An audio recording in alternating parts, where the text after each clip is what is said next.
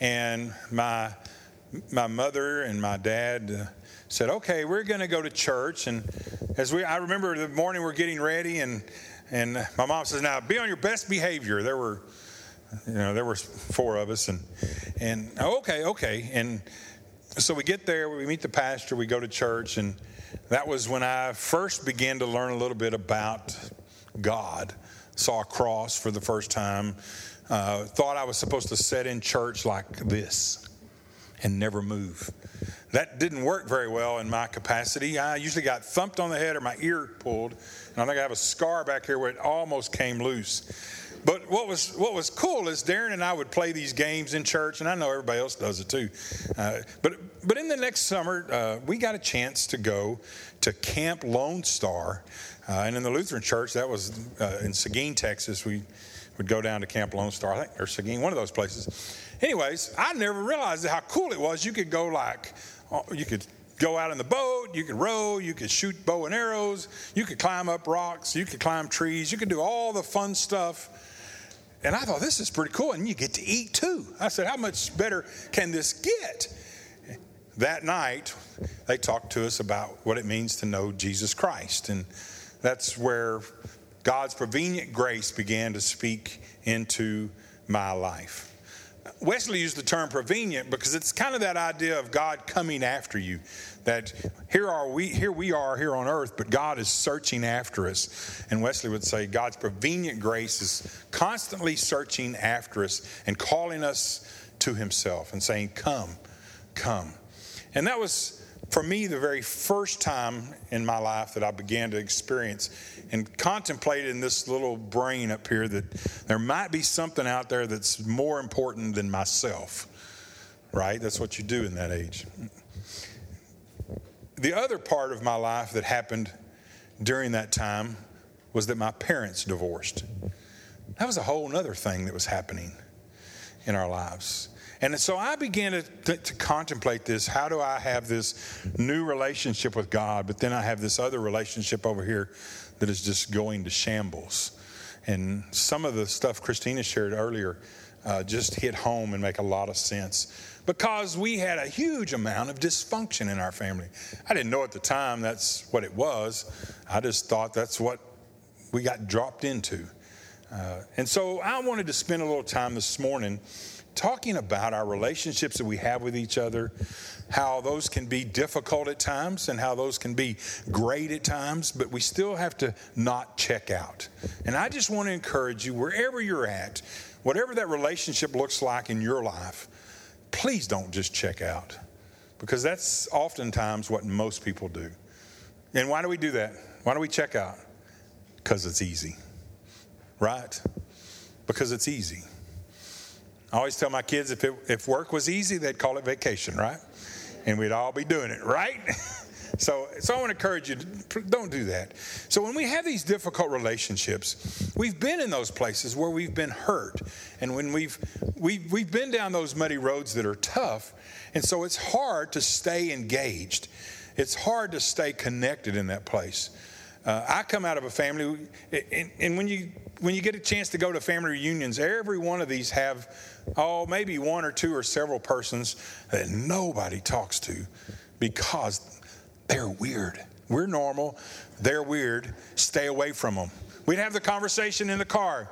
Now, don't talk to your uncle so and so this time. You know how weird he is. He's in all kinds of places. He takes medication, stay away from him. And so we thought for years that we should just just check out of those people's lives. Well, that's fine until life happens. And it's hard not to engage in those places, right? Because it's easier not to. I have them in my life, and I'm sure that you have them as, as well. So, how do we deal with these kind of relationships? Or how do we, as people, sometimes, how are we parents of crazy children, or how are we children of crazy parents? That's sometimes the relationship. And I love what she said earlier. You can be in that sandwich generation where you are taking care of your kids and your parents at the same exact time, and they have both the same problems. They both have trouble going to the bathroom at any kind of schedule. They both throw fits from time to time. When mom was in the last stages of life, we were down in Houston. Uh, it got so bad that she, she called my brother and said, I'm leaving Sonny, my stepfather. I said, Well, like, where are you going? She goes, Next door. I just can't live with him anymore. I'm just leaving. I said, Well, you're not really leaving. You're just like across the line. I know. And it was funny to watch that relationship start to bloom again. He would come over and he would have the paper and he would have the coffee. He would knock on the door, Darnell, can I come in and see you? How are you doing? And all of a sudden, these little, these 80 year old people started becoming little kids again. Well, the day I showed up, mom needed to go to the doctor. And so I'm trying to get them from the house to the car without too much of a conversation that's negative. I don't want to go. You're going to go. I don't want to go. Get in the car. Finally, I stop them, right? I said, wait, wait, wait, wait, wait, stop, stop, stop, stop. Can the kids please get in the car? It's time for us to go. And they both looked at me and I said, I said it correctly. Get in the car, kids. Okay, okay. You ride up front, buckle up. You get in the back, buckle up, hang on. Don't talk to each other. We'll be there in about 15 minutes. I mean, what are you supposed to do when they put the dis and dysfunctional of your family? It's just where they're at. That's what we often face as adults. So, what we often do is we vacate. My brother, uh, my younger brother Darren, called me a couple of months ago and he said, Hey, I was looking online and I found online our old house that we used to live in as kids. I said, Really? And he goes, Yeah, you know, it was in the kind of the slum part of town. We called it the barrio back in the day. I said, Yeah. And he said, It's for sale. I said, Well, okay. We should buy it. I said, Really? I said, Go, go look at that again. He goes, Yeah, it doesn't look as good as it did when we lived there. And I said, But they just, I, I said, Do you realize it is in foreclosure? Nobody is living in it, and the roof is leaking and it's still in the worst part of the entire city of Houston. I know, but man, we could we could relive our dreams again. I said, you know what? I got a better idea. You just get in the car and you drive by the house, and you just think about all the things you did that were so great, and then you drive by again, and then go back home. You'll be good. Save you thirty thousand dollars. I mean, my mom only gave twelve for it, and it has now come down to the value of thirty. It's really worth a lot. But that's what we do. We vacate and just leave the premises completely empty.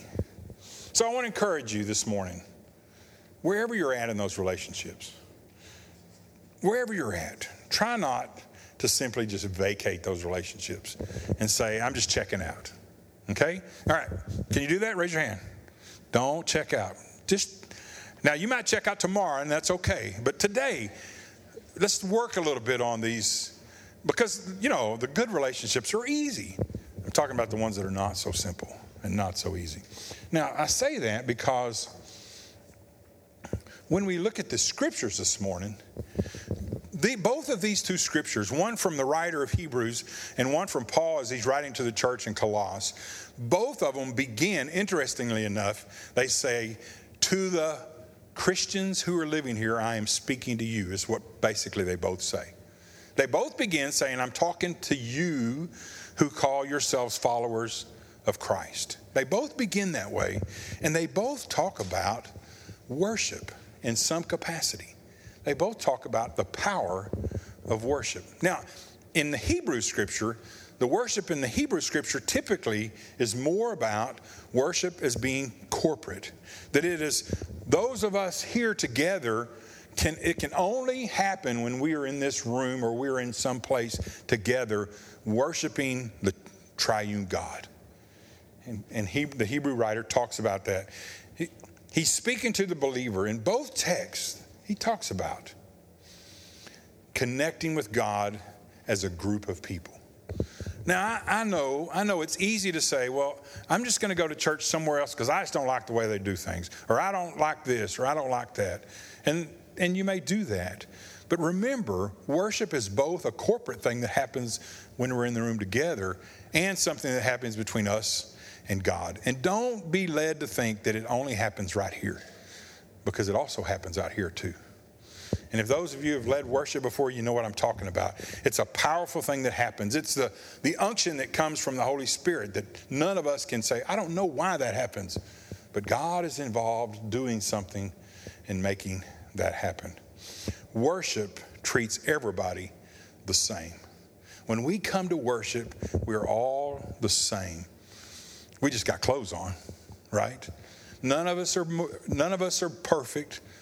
We all have sin in our lives. We all make mistakes. We all trip and fall. We all need to get back up. And, and worship is the place where corporately, togetherly, we are all seen as people of God before God. Amen? And it happens in that place. When Darren and I were younger, we got a chance to uh, discover capitalism at its best. And so my younger brother and I uh, started up our own grass cutting, yard cleaning company. And we would go through the neighborhood with our lawnmower and we'd find somebody and we'd give them a price and we'd cut, cut their grass. And, and my mother, from time to time, would encourage us to be fair in everything we did.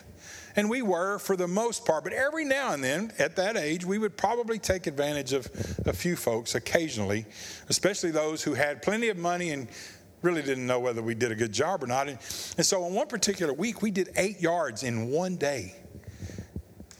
We charged them each $20. I'm thinking I can add eight times 20. What is it? Yeah. $160, 1972. We were making some money. Well, the regular price was $5 a yard. We got home. My mother said, uh, Whose money is this on the table? I said, well, Darren and I made money all day. How many yards did y'all cut? I said, Eight. And she goes, Yeah, you didn't do a very good job. I said, How do you know? She goes, You shouldn't be able to cut more than two or three in a day. At this heat and this, you should, something is wrong. And I said, Well, no, if you don't believe us, go next door and ask Daisy. Mom comes back and she goes, Yeah, y'all need to do that again. You did it so fast and you cut it so quickly that you missed half of it. And then you then you overcharged her. So well, but we made a good lick of money. She said, Yeah, but now you get to go give it back. I don't know what was worse. I would have rather had some corporal punishment than going back and saying, Here's your $20 back. She wouldn't even let us keep the five. I said, We earned the five. She said, It doesn't matter. You treat people fairly. Give her their entire 20. You get out there and you cut that yard again. And you do that to every single one of them that you did wrong. And I began to learn how do we treat people fairly. And I think that worship does that corporately. It's that place that Hebrews writer talks about. Corporately. Because it's important that you understand that when you're here, it matters. When you're not here, it matters. We want to see you. We want to be involved in your life. We want God to be involved in your life. We miss you when you're not here. It's important that you're here because there's something that happens in this room that none of us have any control over. It's God coming and living in this place and speaking into our lives. Corporately, it happens. Now, Paul also wrote uh, in Colossians, uh, he talks about worship being that which is personal and that which happens inside our lives. Uh, in the beginning, he says, in verse 24, he says, he uses the Greek term katanoomen, which means to think about these things. Or as my uncle used to say, use your head for something besides a hat rack. You have a brain in there. Use it a little bit. Think about these things. Think on these things. Uh, don't just, he says, think about, contemplate, concentrate, and consider these things. In this setting, the people of God were coming in and doing worship over and over and over and expecting something different to happen. And Jesus comes onto the scene and says, wait a minute, it's a little bit different. There's this personal relationship between God and God's people, between Christ and Christ's people. And he says in verse 24, and in worship, spur one another on, encourage one another, help one another, be with one another. Every one of us together makes a difference. It takes all of us. There's just something that happens together. We are changed. It's important that we do that. Worship is corporate, but your presence encourages me and everyone else who is here. When you realize that the cross of Calvary leads to the presence of the parousia or the second coming of Christ, worship becomes a different thing in your life when you recognize the fact that God's death on a cross and Christ's second coming happens in our lives. And it happens here in worship. In worship, worship is personal. as God's chosen people, they have Christ in their heart. He also says, clothe yourself towards others. Clothe yourself, and listen to this. He says, clothe yourself in compassion, kindness, humility, meekness, and long suffering. Clothe yourself in those things. Live with those things. I understand long suffering when I watched my mother pass away. But I remember her saying, I'm going to go see God. I understand what that's like. She goes, I won't live in this body much longer, but I'm going to see the master of the universe one of these days. And then he says, Forgive one another. What's interesting in the Greek is not only does it say forgive one another, but it also says forgive yourself. You don't get that in the English writing. But Paul in his writing, he says, forgive yourself and forgive others. Now, why would you need to do that? Why would you need to forgive yourself? When we receive forgiveness from God for things we've done, it also is powerful when we're able to forgive other people. I think it takes both of those.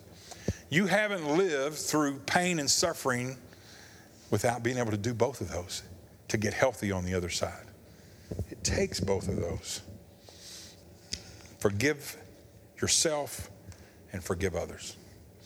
I wrote this this morning. I said, You'll never move forward in life after a divorce without doing both of those. You will stay where you're at. You can make excuses or you can make progress but you can't make both of those. It takes both. You can't, you can't continue to make excuses and still go forward. Right? And it happens in worship. Let me say it again. A very difficult time in life, I had to learn this. As Julie and I blended our families together, it became a difficult time for us. We've now just been married 21 years and we still are trying to figure out these difficult relationships. It was interesting listening to Christina earlier because she talked about how those all those relationships began to intersect. And in our minds, it's easy to think, well, in a couple of years, we'll figure it out. It takes much longer than that. It's difficult when we work with those places. We are still trying to figure that out. We still have the relationship of my child and Julie as her stepmother, Emily and me as her adopted father, and, and how all of that works together, and how sometimes it never works, and we just all go separate ways. But we have to work on it when we forgive others and we forgive ourselves. So, what can you do? What can you do? I wanted to, to talk just a hair this morning about two things I think that are very powerful. Number one is how do you develop boundaries in your life? There's actually a book, uh, McLeod, what, what was the guy's last name? Wrote a book titled Boundaries. I thought McLeod was his last name.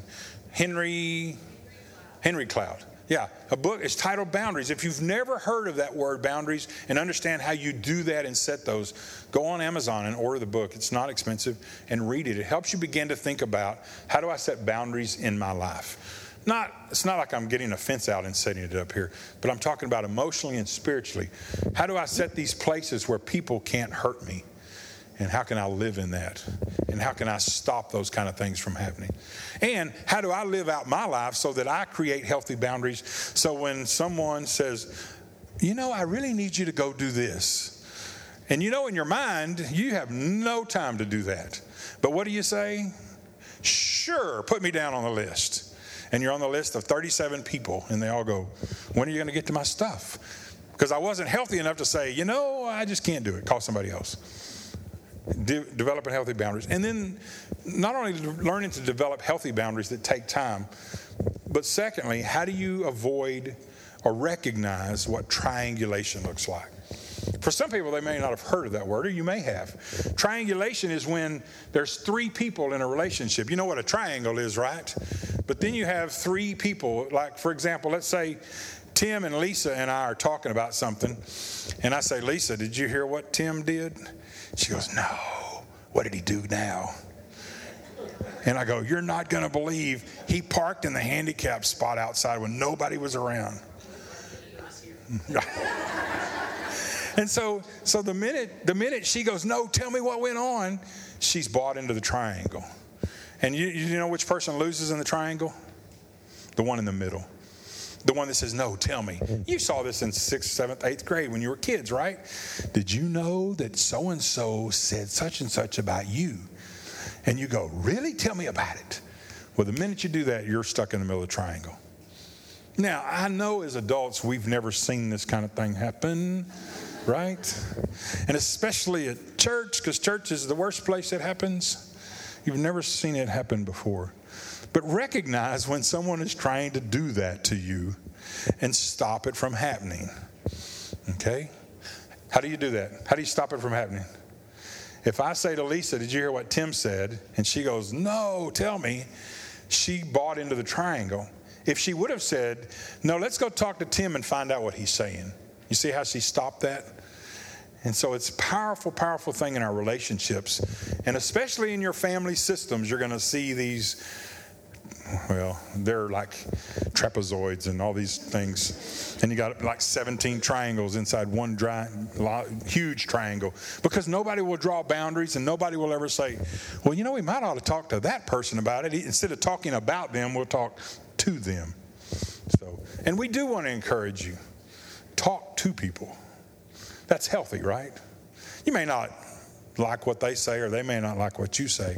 But it's much healthier to talk to people than it is to talk what? About people, right? So, how do you develop strong, deep relationships? I think it begins in worship. Worship that is both corporate and worship that is both personal. Because it's in this time in worship where nobody's any better than anybody else. We all fall short of the glory of God, right? And it's here where we are seen by God as equals to everybody. So I challenge you this week don't forget to work on those relationships. Those who call ourselves Christian, love God, love your neighbor, and meet God in worship because it's in worship where your life is transformed. So, would you stand and let me pray this morning? Eternal God, as we work on developing boundaries in our lives and avoiding triangulation, we also know that that comes more, becomes more powerful when we develop those tools. Father, speak into our spirits this morning that we may understand you at a deeper level. Speak into our lives here in worship this morning that we may experience the risen Christ here this morning. Eternal God, pour out your spirit. In Jesus' name we pray. Amen. You may be seated.